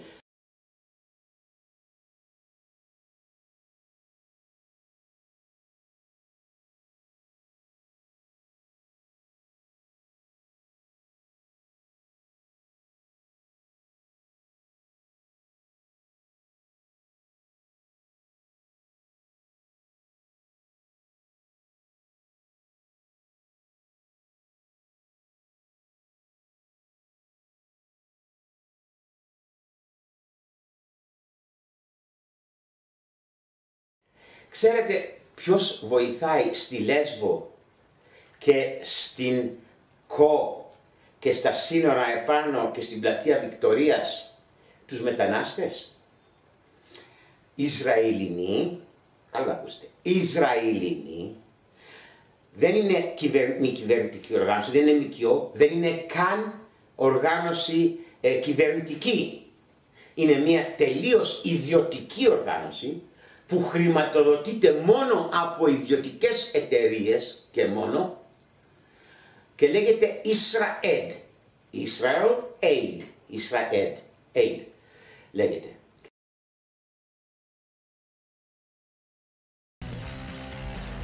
Αυτή είναι λοιπόν η οργάνωση Israel, όπως είδατε στο δεύτερο κλιπάκι από τα βίντεο που αναπαράγει ο συγκεκριμένος κύριος ε, ενημερωτικότατος, όπως είδατε. Μια οργάνωση χρηματοδοτούμενη από ιδιώτες, χωρίς κανένα κέρδος, ούτε καν μη κυβερνητική την αναφέρει. Βέβαια, από τότε που τα ε, είπε αυτά, ο κύριος Κοέν ε, ίδρυσε και ελληνικό παράρτημα, η Ισραήλ, την Ισραήλ Ελλάς, η οποία λαμβάνει και τις απαραίτητες χρηματοδοτήσεις από την κυβέρνηση. Και θα έλεγε και θα μπορούσε κανείς τη κακοπροαίρετου βεβαίως να υποθέσει ότι ο λόγος υπάρξεως τέτοιου είδους ε, οργανώσεων του ξεφεύγει ακόμα και αυτού του ε, κατά όπως περιγράφει τον εαυτό του πιο φιλελεύθερου και λιγότερο ακραίου Ισραηλινού. Ε, βρίσκεται σε αυτό που αναφέρεις στην αρχή. Στο γιατί ρε παιδί μου αφού τους βοηθάμε τόσο πολλούς αυτούς τους ε, περίεργους Μεσανατολίτες δεν φεύγουν και εντελώς από την Παλαιστίνη ε, να έρθουν όλοι στην Ευρώπη τώρα που, που είναι η ευκαιρία τώρα που είναι η ευκαιρία η ευκαιρία η οποία από τέτοιου είδους οργανώσεις σε πλήρη συνεργασία με τις ε, εκάστοτε ντόπιε κυβερνήσεις, τις ε, δοσυλλογικές θα έλεγε κανείς εν τέλει, ε, φέρνει όλους αυτούς τους ε, τριτοκοσμικούς τέλος πάντων εισβολή στη χώρα μας. Περίεργα συμφέροντα, περίεργα παιχνίδια, ε, γεωπολιτικά για τον καθένα και από ό,τι φαίνεται μόνο η Ελλάδα μένει έξω από αυτού του είδους το παιχνίδι και παραμένει το σκυλάκι είτε τέτοιου είδους περίεργων οργανώσεων από τη μία, είτε ξένων κυβερνήσεων Αμερικάνικων και Δυτικών από την άλλη, είτε οποιοδήποτε άλλο μπορεί να βρεθεί οποιαδήποτε στιγμή να προσπαθήσει να εκμεταλλευτεί αυτό εδώ τον τόπο.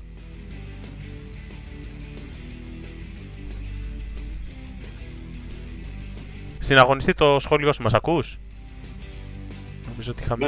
Ναι, ναι, ακούω. Ε, μπήκα στη σελίδα αυτού του τύπου. Ωραία, φίλε. OK, okay, δεν διαβάζω άλλο. Έχω κάψει εγκέφαλο να δύο λεπτά. δεν φαντάζεσαι τι λέει. Αναλύει ακόμα και τι θα γινόταν αν ο Τραμπ ήταν ε, πρόεδρος το 1936 το 1945 και πώς θα ήταν φίλος του Χίτλερ. Α, ναι. Όμως ήταν ένας ισχυρός άντρας. Τέλος πάντων. Λοιπόν, αυτό νομίζω τον έβλεπα παλαιότερα να βγαίνει κάτι σαν εκπρόσωπος στον καζίνο, το Ρίτζερ ή κάτι τέτοιο. Δεν είμαι και σίγουρος. Έχουμε πολλούς Κοέν στη Θεσσαλονίκη. Είχε πλούσια επιχειρηματική δραστηριότητα, ναι. Νομίζω ότι είναι αυτός. Βέβαια τώρα μιλάμε πριν 15-20 χρόνια, αλλά δεν ξεχνάω φάτσες. Ε, εντάξει. Γιατί okay. δεν έφυγαν οι Παλαιστίνοι, σωστός. Κοίτα να δεις άμα το πάρεις ε, με την επιχειρηματολογία των ΜΚΟ ότι άμα πέσει κάπου μια σφαίρα μαζεύονται κατά εκατοντάδες χιλιάδες και μεταναστεύουν ε, στην Παλαιστίνη που επί τόσα χρόνια πάνε οι Ισραηλινοί, γκρεμίζουν σπίτια, σκοτώνουν ε, οικογένειες, ε, αντίπεινα κτλ. ε, λογικά θα έπρεπε να έχει αδειάσει η Παλαιστίνη και να είχαν μεταφερθεί όλοι στην Ευρώπη. Αλλά, OK, okay, εντάξει, είναι γελοίο σαν επιχείρημα. Τώρα, τι να, τι να πω εγώ, ε, ε, αν υπάρχει αυτή η ΜΚΟ λοιπόν, τουλάχιστον υπάρχει με το όνομά της και φαίνεται ξεκάθαρα ποιοι είναι και από πού έρχονται. Ε, και σε όλες τις υπόλοιπες ε, ΜΚΟ εμπλέκονται πάνω κάτω, απλά δεν το λένε και δεν το έχουν φανερό. Ε, εμένα μου κάνει μεγαλύτερη εντύπωση αυτή η Action Aid. Κάποιοι λένε ότι υπάρχει διασύνδεση και με τη Νέα Δημοκρατία και με, με μέλη της πρωθυπουργικής οικογένειας. Εντάξει, αυτό είναι, αυτό είναι συναγωνιστή, αυτή είναι η πραγματικότητα που ζούμε μια πλειάδα ΜΚΟ να ξοδεύει εκατομμύρια εκατομμυρίων για να επιτευχθούν οι στόχοι της, ε, της ατζέντας επικισμού της Ευρώπης και όταν οι Έλληνες έχουν πρόβλημα, όταν υπάρχει υπογεννητικότητα, όταν υπάρχει ανεργία, όταν υπάρχει εγκληματικότητα δεν κάνουν τίποτα. Δεν τους ενδιαφέρει και βλέπω εδώ πέρα μια δημοσίευση τώρα για τους ε, παλινοστούντες της Κομωτινής οι οποίοι είχαν έρθει από την πρώην Σοβιετική Ένωση, οι πόντιοι δηλαδή, οι οποίοι εκδιώχθηκαν από εκεί, ε, οι οποίοι είχαν πάρει κάτι δάνεια για να φτιάξουν σπίτια και τα τελευταία χρόνια λόγω της οικονομικής κρίσης αδυνατούν να τα πληρώσουν όπως και όλοι οι υπόλοιποι και τους ζητάνε φάπαξ τώρα να πληρώσουν από 15 μέχρι 20.000 ευρώ. Απλά η διαφορά ποια είναι; Ε, καμιά φορά καταλαβαίνω κάποιοι τώρα θα πούνε ότι και εμείς χρωστάμε και εμείς έχουμε τα δάνειά μας, εμείς δεν έχουμε σπίτι. Ε, για ποιο λόγο να μας νιάξουν αυτοί; Ε, Όποιος έχει πάει εκεί στην Κομωτινή και έχει πάει πάνω στα ορεινά χωριά και έχει δει καινούργια χωριά τα οποία να σφίζουν από ζωή, να έχουν νεολαία, να έχουν μικρά παιδιά, ήταν αυτοί οι παλινοστούντε πόντιοι οι οποίοι ήρθαν και στρατηγικά κάλυψαν εκείνες τις περιοχές, ούτως ώστε το ισοζύγιο υπέρ των χριστιανικών χωριών να είναι μεγαλύτερο, αλλά και να υπάρχει ζωή και νεολαία ε, σε εκείνες τις ακριτικές περιοχές. Ε, δυστυχώς αυτό τώρα έχει περάσει, δεν τους χρειαζόμαστε. Το κυριότερο από όλα είναι ότι πλέον έχουν μοιραστεί πολιτικά και δεν είναι για να τους διεκδικήσουμε σαν ψηφοφόρους. Είτε τους κερδίσαμε είτε τους χάσαμε, οπότε καταλαβαίνεις τι γίνεται. Ε, εκεί δεν βλέπω ούτε ΜΚΟ να ασχολούνται, ούτε το κράτος το ελληνικό να ασχολείται, ούτε οι Εβραίοι, ούτε οι Παλαιστίνοι, ούτε κανένας. Τίποτα θα τους αφήσουμε πάλι μόνος τους. Τους κυνηγούσαν και τους έσφαζαν οι Τούρκοι. Τους αφήσαμε μόνο τους. Τους κυνηγούσαν οι Απχάζοι και Τσετσένοι αργότερα. Πάλι τους αφήσαμε μόνος τους. Πήγαμε τελευταία στιγμή ε, με τον ήρωα γιο του Νικόλα Οντερτιλή, Βασίλειο Οντερτιλή, να κάνουμε την τελευταία τέλος πάντων.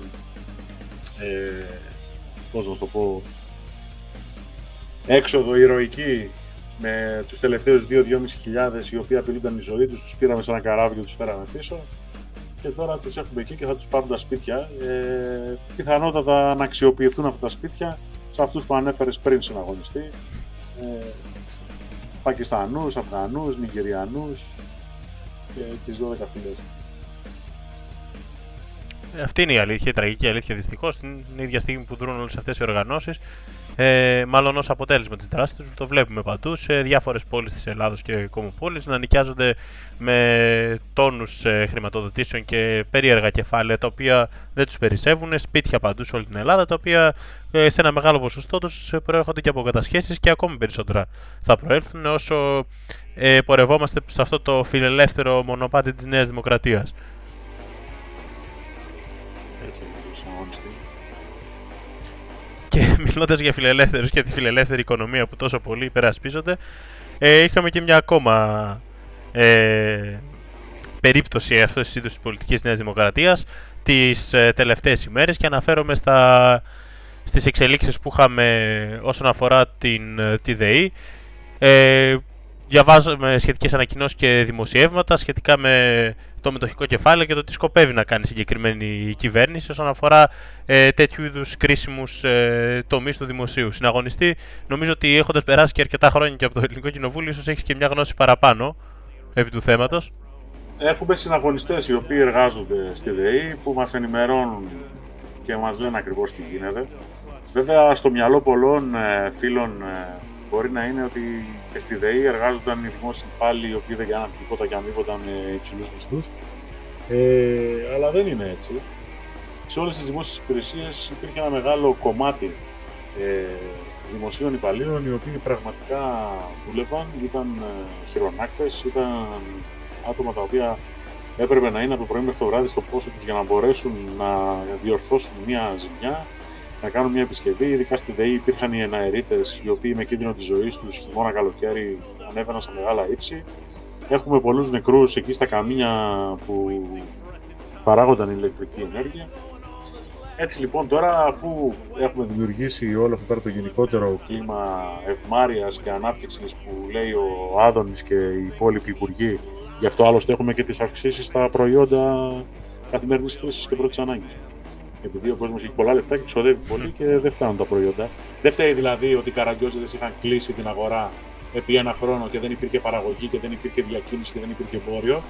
Λέει ότι έχουμε πολλά λεφτά και ψωνίζουμε πολύ. Τέλος πάντων, λοιπόν, τώρα λέει η κυβέρνηση κάνει κάτι πολύ φοβερό και πολύ μεγάλο οικονομικά, το οποίο είναι πολύ, ε, πολύ φοβερή κίνηση οικονομική που θα φέρει πολλά λεφτά στα ταμεία, αλλά ως από θαύμα δεν τα ανέφερε καθόλου στη Διεθνή Έκθεση Θεσσαλονίκης ο Πρωθυπουργός. Δηλαδή, δύο μέρες μετά την, έκθεση, την Διεθνή Έκθεση Θεσσαλονίκης στην ομιλία του Πρωθυπουργού, ξεκινάει η διαδικασία ε, αύξηση μετοχικού κεφαλαίου στη ΔΕΗ. Αλλά ο Πρωθυπουργός δεν το ανέφερε μέσα σε όλα αυτά πέρα που έλεγε και χειροκροτούσαν από κάτω τα ρομποτάκια. Ε, αποφασίζει λοιπόν αύξηση του μετοχικού κεφαλαίου της ΔΕΗ κατά 750 εκατομμύρια ευρώ όμως χωρίς τη συμμετοχή του βασικού μετόχου του κράτους δηλαδή. Δηλαδή δεν κάνει αύξηση μετοχικού κεφαλαίου ούτως ώστε να αυξηθεί το κεφάλαιο που θα μπορεί να επενδύσει και να ρίξει ε, σε επενδύσεις και γενικότερα σε επεκτάσεις και όλα αυτά, σε εξυγχρονισμούς. Κάνει αύξηση του μετοχικού κεφαλαίου κατά 750 εκατομμύρια. Ουσιαστικά δηλαδή πουλάει κατά 750 εκατομμύρια μετοχές σε ιδιώτες. Και λένε κάποιοι ότι δεν είναι πολλοί ιδιώτες που θα πάνε να πάρουν από μία μετοχή. Μάλλον θα είναι ένας ο ιδιώτης που θα πάρει εκατομμύρια μετοχές. Ε, με αυτόν τον τρόπο λοιπόν ουσιαστικά ιδιωτικοποιούν και τη ΔΕΗ αφού ιδιωτικοποίησαν τον ΟΤΕ, τις ε, μεταφορές, τα, τον ΟΣΕ, το ΝΟΑΣ και όλα αυτά. Τώρα ιδιωτικοποιούν και τη ΔΕΗ. Δηλαδή είμαστε ένα κράτος που ουσιαστικά οι ιδιώτες, αν θέλουν, κατεβάζουν ε, τους διακόπτες και παραλύουν. Δεν υπάρχει απολύτως κανένας έλεγχος σε πολύ κέριους και κομβικούς, ε, σε κομβικά σημεία της λειτουργίας του κράτους μας, που να τα ελέγχει ουσιαστικά το κράτος. Ε, είναι πραγματικά ξεπούλημα. Μιλάμε για μια επιχείρηση η οποία, αν και συρρυκνωμένη, ε, πάλι έφερνε κέρδη. Ε, το, η ΔΕΔΙΕ πουλήθηκε, είναι αυτοί οι οποίοι κάνουν το δίκτυο της ΔΕΗ, ε, πουλήθηκε σε ένα ποσό το οποίο λέει ότι καλύπτονταν σε δύο χρόνια τζίρου. Δηλαδή αυτός που αγόρασε την ΔΕΔΙΕ θα κάνει απόσβεση σε δύο χρόνια, μιας και το ποσό που έδωσε για να εξαγοράσει αυτό το τμήμα της ΔΕΗ ήταν ουσιαστικά ξεφτύλα. Το, τα παίρνουν κοψοχρονιά. Υποτίθεται ότι τελείωσαν τα μνημόνια, ό,τι πουλήσαμε, πουλήσαμε, ό,τι μας πήραν, πήραν, αλλά αυτό συνεχίζεται το ξεπούλημα και αντιδρούν οι εργαζόμενοι. Βέβαια, δεν ξέρω αν μπορούν και αν έχουν στο χέρι τους κάτι για να αντιδράσουν, γιατί και αυτοί όταν ήταν η ώρα να ψηφίσουν, Νέα Δημοκρατία, ΣΥΡΙΖΑ και ΠΑΣΟΚ ψηφίσανε. Πολύ λίγοι συναγωνιστές και στο συνδικαλιστικό που ασχολήθηκαν, αλλά και χωρίς να είναι στο συνδικαλιστικό, ε, αγωνίστηκαν να φτιάξουμε ομάδες και να τις τελεχώσουμε εκεί. Με πάρα πολύ δυσκολία κατάφεραν να φτιάξουν τα συνδικαλιστικά, τα οποία ήταν της Χρυσής Αυγής, για να μπορέσουν να πούν στους υπόλοιπους ότι μπορείτε να ενωθείτε και να αντιδράσετε τώρα που πρέπει και όχι όταν θα γίνουν και θα βγείτε μετά με το πάμε έξω για να ρίχνετε κλάματα, να πέσουν δύο ψεκασμοί, να διαλυθείτε και μετά να βγουν οι βουλευτές τους να λένε ότι το μακρύ χέρι του συστήματος, ο καπιταλισμός, το έτσι, ο αλλιώς, αυτή η κασέτα που παίζει και ξαναπέζει. Δυστυχώς, δεν είμαστε άμεροι ευθυνών. Όλοι έχουμε μερίδιο σε αυτά που γίνεται. Και πραγματικά όταν τα βλέπω αυτά, καταλαβαίνω πόσο πολύ χρήσιμο είναι το να μην ήταν η Χρυσή Αυγής στη Βουλή και να μην υπάρχουν και τα συνδικαλιστικά όργανα της Χρυσής Αυγής που κάποια παλικάρια είχαν καταφέρει και τα κάνανε μέσα στη ΔΕΗ. Πολύ σημαντικό αυτό που αναφέρεις και για τα συνδικαλιστικά όργανα. Μια προσπάθεια η οποία γινόταν ε, επί χρόνια από το κίνημά μας και δεν είχε πάρει εννοείται καμία δημοσιότητα, αλλά και για πολλούς ήταν ε, για αυτούς τους ακριβού λόγους και άγνωστη. Ήταν ε, η Χρυσή Αυγή, να υπενθυμίσουμε σε όσους μας ακούν, ήταν το πρώτο κίνημα και το μόνο κίνημα εν τέλει το οποίο κατάφερε να φτιάξει συνδικαλιστικά όργανα, να φτιάξει όργανα και φορείς του χώρους εργασίας με καθαρά εθνικό εθνικιστικό πρόσημο. Ή τέλος πάντων ένα πρόσημο που να μην είναι στο αριστερό, γιατί ακόμα και της Νέας Δημοκρατίας στα όργανα. Συναγωνιστεί ότι όταν εμείς λέμε συνδικαλισμό, δεν εννοούμε το συνδικαλισμό που κάνουν οι άλλοι. Ουσιαστικά δεν πιστεύουμε στο συνδικαλισμό. Απλά χρησιμοποιούμε αυτή την έννοια για να μπορέσει κάποιος να καταλάβει στο περίπου τι πάμε να κάνουμε. Εμείς αυτό που θέλουμε είναι η συνεργασία. Θέλουμε μια συντεχνιακή συνεργασία η οποία θα μπορεί να δώσει νέες ιδέες, ε, να έχει μια εξέλιξη, μια πρωτοπορία, ε, να μπορεί να δημιουργεί ε, καλές συνθήκες εργασίας και διαβίωσης για τον Έλληνα πολίτη, για τον Έλληνα εργαζόμενο. Και δεν είναι ένα μέσο για να δημιουργήσει προβλήματα στον εργοδότη, αλλά να του δείξει ότι ένα δυνατό κίνημα ε, εργατών μπορεί να δώσει ιδέες, μπορεί να δώσει λύσεις σε πολλά προβλήματα τα οποία ο εργοδότης δεν μπορεί να τα δει σαν λύσεις γιατί το μόνο που έχει στο μυαλό του ε, είναι το κέρδος και σκέφτεται με αυτό. Δεν πρέπει να είναι έτσι, θα πρέπει να βλέπουν και την υπεραξία που παράγει ο εργαζόμενος και θα πρέπει όταν ανήκουμε σε έναν φορέα να γνωριζόμαστε μεταξύ μας ποιοι είμαστε, ποιοι είναι οι Έλληνες εθνικιστές και ποιοι είναι αυτοί οι οποίοι πραγματικά θέλουν το καλό της οικονομίας, θέλουν το καλό του κράτους και θέλουν να συνεργάζεται η ιδιωτική οικονομία με το κράτος, να μην είναι ένα ανεξέλεκτος καπιταλισμός και φυσικά να μην είναι αυτό το παραμύθι της λαοκρατίας και του κομμουνισμού, του σοσιαλισμού, το οποίο έχουμε δει ότι έχει δοκιμαστεί πάρα πολλές φορές και σε αυτή τη μάχη ας πούμε που γινόταν καπιταλισμού και κομμουνισμού, καλός ή κακός, ο κομμουνισμός έχασε. Εφαρμόστηκε και έχασε. Παντού, σε όλα τα κράτη και οι άνδρες του κομμουνισμού γίναν εργάτες του καπιταλισμού και οι γυναίκες γίναν οι πόρνες του. Και τα εγκλήματα του κομμουνισμού δίνανε και μια πολύ ε, καλή δικαιολογία στους ε, αντιπάλους εντός αγωγικών του καπιταλισμού να απορρίπτουν οποιαδήποτε πολιτική έχει κοινωνικό ή τέλος πάντων μη καπιταλιστικό πρόσημο. Κατάφεραν δηλαδή να πει. Ναι, μα τώρα τι έγινε. Ε, η καλύτερη επιβεβαίωση και επιχείρημα για το ότι θα πρέπει να πατάμε full γκάζι στον καπιταλισμό τον άκρατο είναι ότι κατέρευσε παντού το παραμύθι του κομμουνισμού. Ακριβώς. Ε, αυτά συμβαίνουν όταν στείνεται ένα παιχνίδι και είναι αγορασμένες και οι δύο πλευρές. Διότι αυτό συνέβη όσο. Δύο όψεις του ίδιου νομίσματος. Ακριβώς. Αυτό συνέβη όσο για κάποιοι μέσα στις δεκαετίες θέλησαν να πιστέψουν το αντίθετο δυστυχώς. Ε, επειδή βλέπω ότι έχουμε ολοκληρώσει ήδη την ε, μία ώρα στην εκπομπή, θα περάσουμε σε ένα σε μια τελευταία είδηση, ένα σχόλιο που θα ήθελα να ακούσω ειδικά από σένα συναγωνιστή Χρήστο. Ε, για μια δήλωση η οποία ακούστηκε και εδώ στη Θεσσαλονίκη πάλι από τον ε, Δήμαρχο Δανειλίδη όσον αφορά αυτούς που αντιδρούν ε, στις, ε, στα διάφορα μέτρα της κυβέρνησης. Ε, Ακούσαμε τον συγκεκριμένο δήμαρχο από την επίσκεψη των διαφόρων υπουργών της Γαλάζιας Νέας Δημοκρατίας να απολογείται για, τα, για τις διάφορες αντιδράσεις που ξεσπούν εδώ και να τα ρίχνει όλα σε, ε, λίγο ή πολύ στην, στους μοναχούς και στη Χρυσή Αυγή.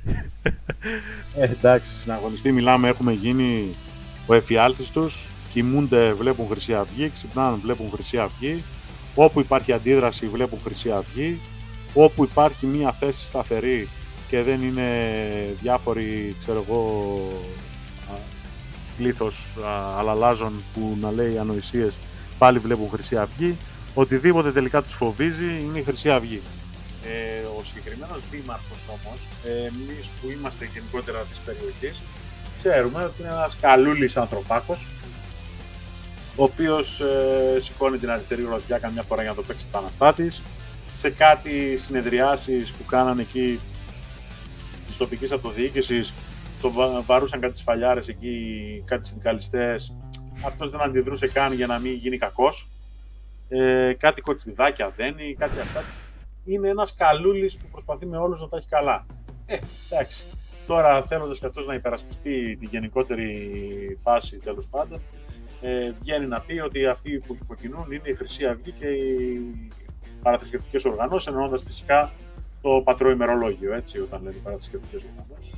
Μμμ. Ξέρουμε αυτό. Ε, τι να πω, δε. Πραγματικά πολλοί ασχολούνται, πάρα πολλοί ασχολούνται με τη Χρυσή Αυγή που δεν υπάρχει και πέθανε.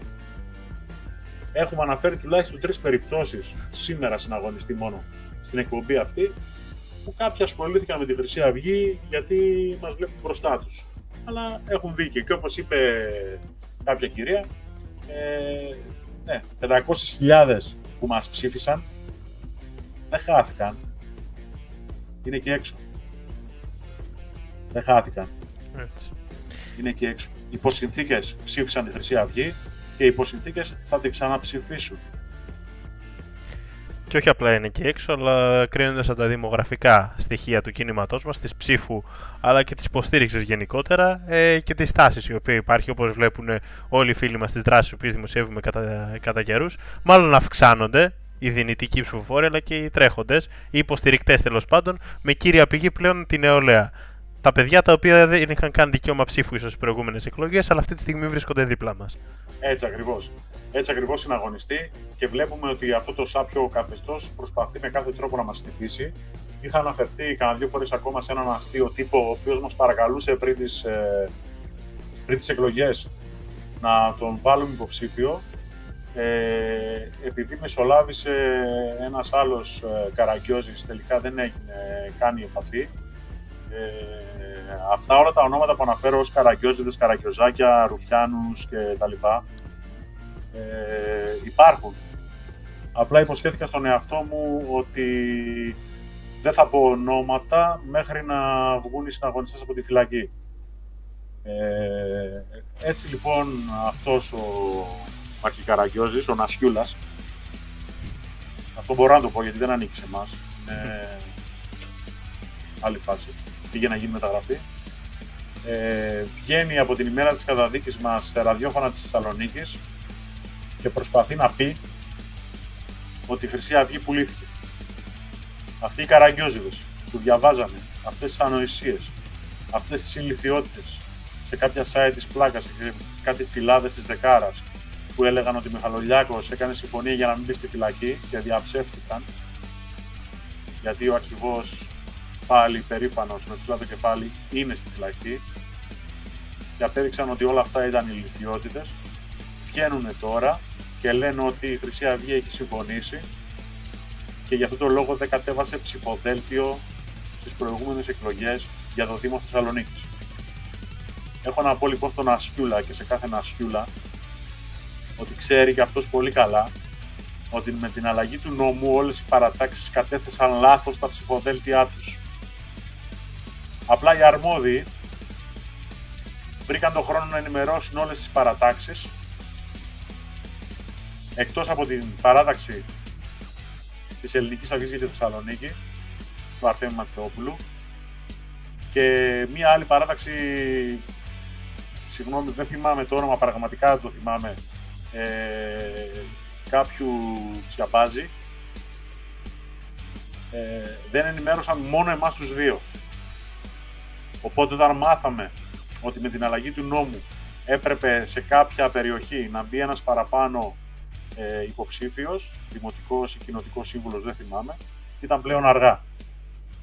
Αυτά λοιπόν τα ξέρουν πάρα πολύ καλά οι νασιούριδες και προσπαθούν πρώτον να οικειοποιηθούν το κοινό της χρυσής αυγής και δεύτερον να μπορέσουν να υποκλέψουν την ψήφο του γιατί πιστεύουν αυτοί και πιστεύω και εγώ ακράδαντα ότι η αντιπουταρική ψήφος δεν εκτονώθηκε σωστά ψηφίζοντας Ζέρβα γιατί ο Ζέρβας το έπαιζε αντιπουτάρης, ενώ είναι το ίδιο με το πουτάρι.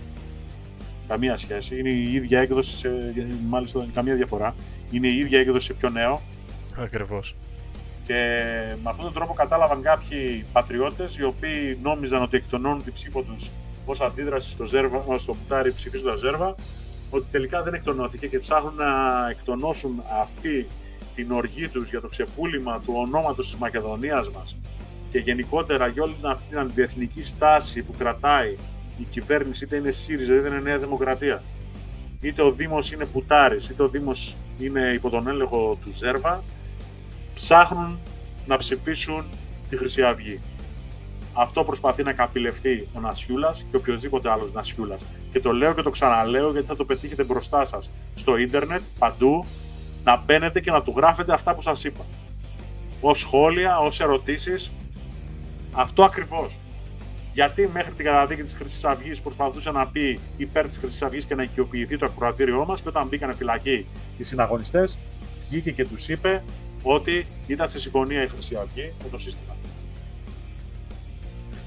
Επειδή αναφέρθηκε και στο συγκεκριμένο τύπο, προσωπικά δεν είχα σκοπό να το κάνω, αλλά καλό είναι να ακούνε μερικά πράγματα παραπάνω οι φίλοι μας για να αντιλαμβάνονται την εσχρότητα και την αηδία ε, των διάφορων προσωπικότητων του λεγόμενου εθνικού και πατριωτικού χώρου. Στην ίδια ε, συνέντευξη την οποία αναφέρεις, ε, πολύ χαρακτηριστικά ο συγκεκριμένος τύπος είπε ότι εγώ πιστεύω ότι είναι αθώοι, αλλά καλά να πάθουν που είναι φυλακοί. Γιατί ρίξανε, λέει, το Σαμαρά. Αυτό είναι το επίπεδο τους. Δηλαδή, μιλάμε για έναν άνθρωπο ο οποίος ε, θέλει να λέγεται πατριώτης και δεν ξέρω και εγώ τι άλλο, και Έλληνας και τίμιος κλπ. Και, λοιπά, και παραδέχεται δημοσίως, χωρίς κανένα πρόβλημα, ότι δεν τον ενδιαφέρει η καταπάτηση του κοινού δικαίου, ρε παιδί μου. Ότι ξέρει ότι συνέβη κάτι άδικο, ξέρει ότι τζάμπα διαλύθηκαν οικογένειες και μπήκαν άνθρωποι φυλακοί. Αλλά εντάξει, το ότι χαλάστηκε η καρδούλα του Σαμαρά τον νοιάζει περισσότερο. Ναι.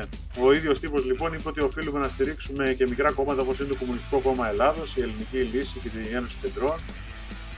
Γιατί δεν βγάζει νόημα λέει, να ψηφίζουμε αυτούς που μας κυβερνάνε συνεχώς. Μιλάμε για τέτοιους πατριώτες, οι οποίοι προτείνουν στον κόσμο να ψηφίσει ακόμα και Κομμουνιστικό Κόμμα Ελλάδος. Ε, και καλά για να κάνει την αντίδρασή και την επανάστασή του. Καταλαβαίνουμε ότι είναι ένας ακόμα επαναστάτης του Σαββατοκυριακού. Ένας επαναστάτης που ξαφνικά ξύπνησε όταν είδε έφορο έδαφος να είναι διαθέσιμο με την ε, φυλάκιση της Χρυσής Αυγής. Βέβαια, γράφει ο αρχηγός μας ένα πάρα πολύ ωραίο άρθρο ε, το οποίο σε ένα του σημείο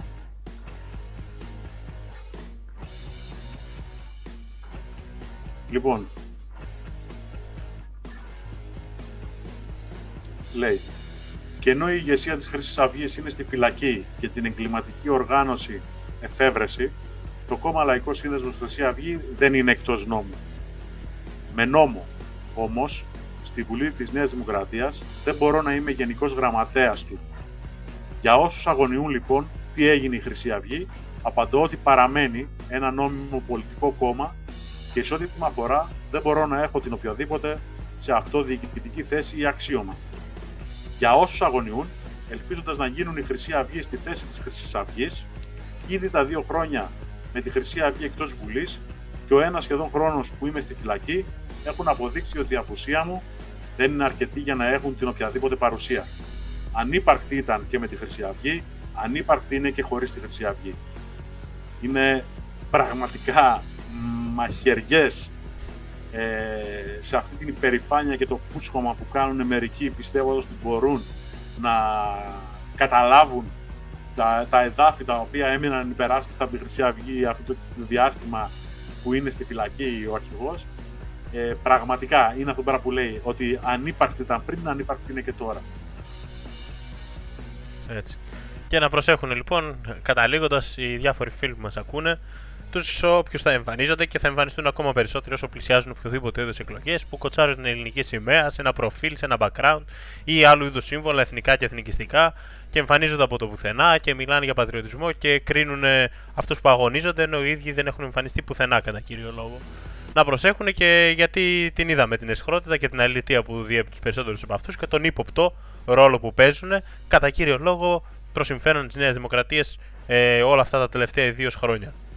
Ε, σε αυτό το σημείο έχουμε εξαντλήσει τα σημερινά θέματα. Αν συναγωνιστή δεν έχεις δει κάποιο είδους ερώτηση, εγώ δεν έχω εντοπίσει κάτι και οι συναγωνιστές που ελέγχουν το chat. Ε, ο λόγος σε σένα για μια τελευταία δήλωση. Εγώ θέλω να πω συγχαρητήρια ακόμη μια φορά για τις δράσεις που κάνει το Μέτωπο Νεολαία σε Αθήνα και Θεσσαλονίκη. Ε, δράσεις οι οποίες πραγματικά τους ενοχλούν, τους πονάνε και τους φοβίζουν. Συνεχίστε αυτή την καλή δουλειά.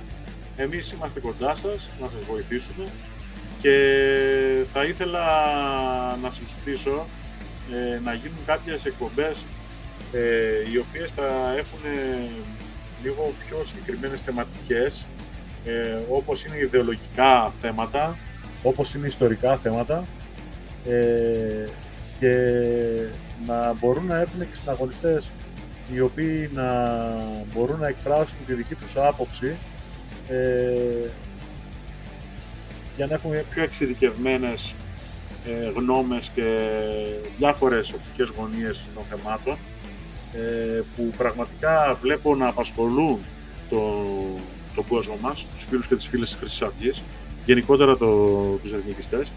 Ε, και είναι καλά να τα αναλύουμε και να τα παρουσιάζουμε για να μπορούν ε, να έχουν και τα επιχειρήματα να ανταπεξέλθουν σε έναν κικαιώνα θεμάτων, ερωτήσεων, ε, μαχών ε, μέσα σε εισαγωγικά που γίνονται και καμιά φορά διαπιστώνω ότι άτομα τα οποία ανήκουν στον ίδιο χώρο λειτουργούν ως ετερόκλητες ομάδες. Και είναι πολύ θλιβερό καμιά φορά αυτό.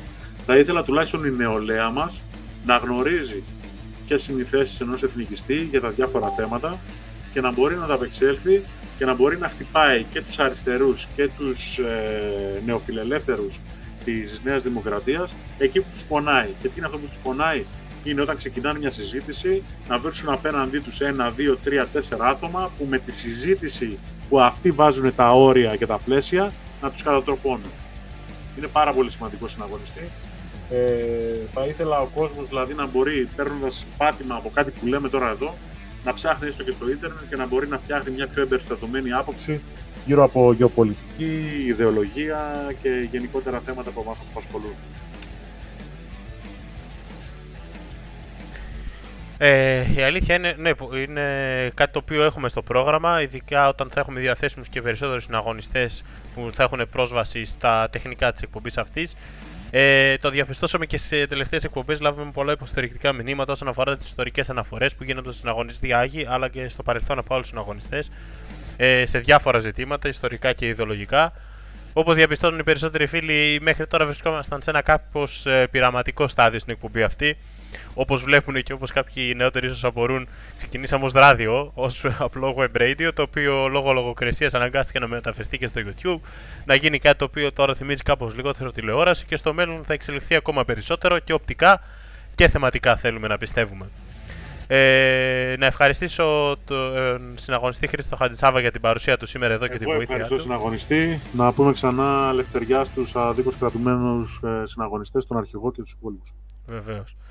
Ε, να καλέσω όλους εσάς που μας ακούτε, να σας ευχαριστήσω και εσάς καταρχάς που μας ακούσατε μέχρι αυτήν εδώ την ώρα και που μας ακούτε κάθε εβδομάδα να σας καλέσω να βοηθήσετε στην προσπάθεια που γίνεται εκ νέου με διάδοσης της εκπομπής ακόμα και εκ των υστέρων. Το μεγαλύτερο μέρος του κοινού μας ακούει αυτήν την εκπομπή την επόμενη ημέρα ή αργότερα το βράδυ, οπότε μην διστάζετε να τη διαδώσετε σε φίλους, σε social media ακόμα και αφού τελειώσει. Επίσης, το μεγαλύτερο μέρος από αυτούς που μας ακούνε είναι μη εγγεγραμμένοι στο κανάλι από ό,τι βλέπω στα στατιστικά. Οπότε καλά θα κάνετε να φροντίσετε όσοι δεν το έχετε κάνει ήδη να κάνετε και εγγραφή σε αυτό το κανάλι για να μην χάνετε τίποτα. Ε, αν δεν έχετε λογαριασμό και μας ακούτε χωρίς λογαριασμό, επίσης είναι καλό να κάνετε για να λαμβάνετε ειδοποιήσει στον υπολογιστή ή στο κινητό σας κάθε φορά που έχουμε μια νέα εκπομπή. Να επισκέφτεστε, να επισκέφτεστε τις σελίδε που βλέπετε στην οθόνη σας, τις διάφορες ε, ε, διαφάνειες, την ε, νέα ιστοσελίδα ή μάλλον την ανανεωμένη ιστοσελίδα του Αντεπίθεση, το νημιχαλογιάκο.gr που αρθρογραφεί ο αρχηγός μας μέσα από τη φυλακή. Και φυσικά να διαδίδετε τον λόγο και το του εθνικιστικού κινήματος. Το, αυτό που θέλουν τόσο πολύ να αποκρύψουν τα μέσα παντού, ότι, ότι το κίνημά μας συνεχίζει στον αγώνα. Όχι απλά συνεχίζει, αλλά όπως ε, γράψανε πολύ εύστοχα κάποιοι εχθροί μας στο διαδίκτυο τις τελευταίες μέρες, επανέρχεται, γνωρίζει επάνωδο και ε, πολύ σύντομα θα πρωταγωνιστήσει και σε άλλους τομείς στο, στο, πολιτικό χώρο, στο πολιτικό στίβο αυτού του τόπου. Θα μας βρουν μπροστά τους ξανά. Όσες φορές πόνεσαν θα πονέσουν ακόμα περισσότερες και στα σχολεία και έξω από τα σχολεία και στους δρόμους και στις πλατείες και στα συνδικάτα και στους χώρους δουλειάς και όπου χρειαστεί θα βρίσκονται οι εθνικιστές με τη Χρυσή Αυγή παρά τις δυσκολίες. Και επειδή, όπως πολύ σωστά ανέφερε, το ανέφερε και ο συναγωνιστής, μάλλον πλησιάζει και ένας χρόνος πολύ σύντομα από την ε, επέτειο της ε, καταδίκης και της φυλάκισης των πολιτικών κρατουμένων του κινήματός μας. Θα καλήσω όσους μας ακούνε και δεν το έχουν πράξει ήδη να επικοινωνήσουν άμεσα με τους πυρήνε, τον κοντινότερο πυρήνα τον οποίο έχουν του κινήματός μας. Αν βρίσκονται στην Πελοπόννησο με τον συναγωνιστή Άκη, θα βρουν τηλέφωνα στο αντεπίθεση. Στη Βόρεια Ελλάδα αντίστοιχα με τη Θεσσαλονίκη. Στην Κεντρική Ελλάδα με την Αθήνα. Αλλά και οπουδήποτε αλλού βρίσκονται μπορούν να επικοινωνήσουν με email μέσω της ε, πλατφόρμας που βρίσκεται στο αντεπίθεση να επικοινωνήσουν, να εγγραφούν, να δώσουν στα στοιχεία ονοματεπώνυμο και τηλέφωνο για να δημιουργήσουν πυρήνες στην περιοχή τους, αλλά κυρίως για τις άμεσες, το άμεσο μέλλον το οποίο ε, έρχεται να είναι ενήμεροι για δράσεις οι οποίες θα πραγματοποιηθούν, εκδηλώσεις και ακτιβιστικό έργο το οποίο θα επεκταθεί πολύ σύντομα και σε άλλες περιοχές της Ελλάδος. Και ιδιαίτερα με τις ε, που έρχονται των συναγωνιστών μας.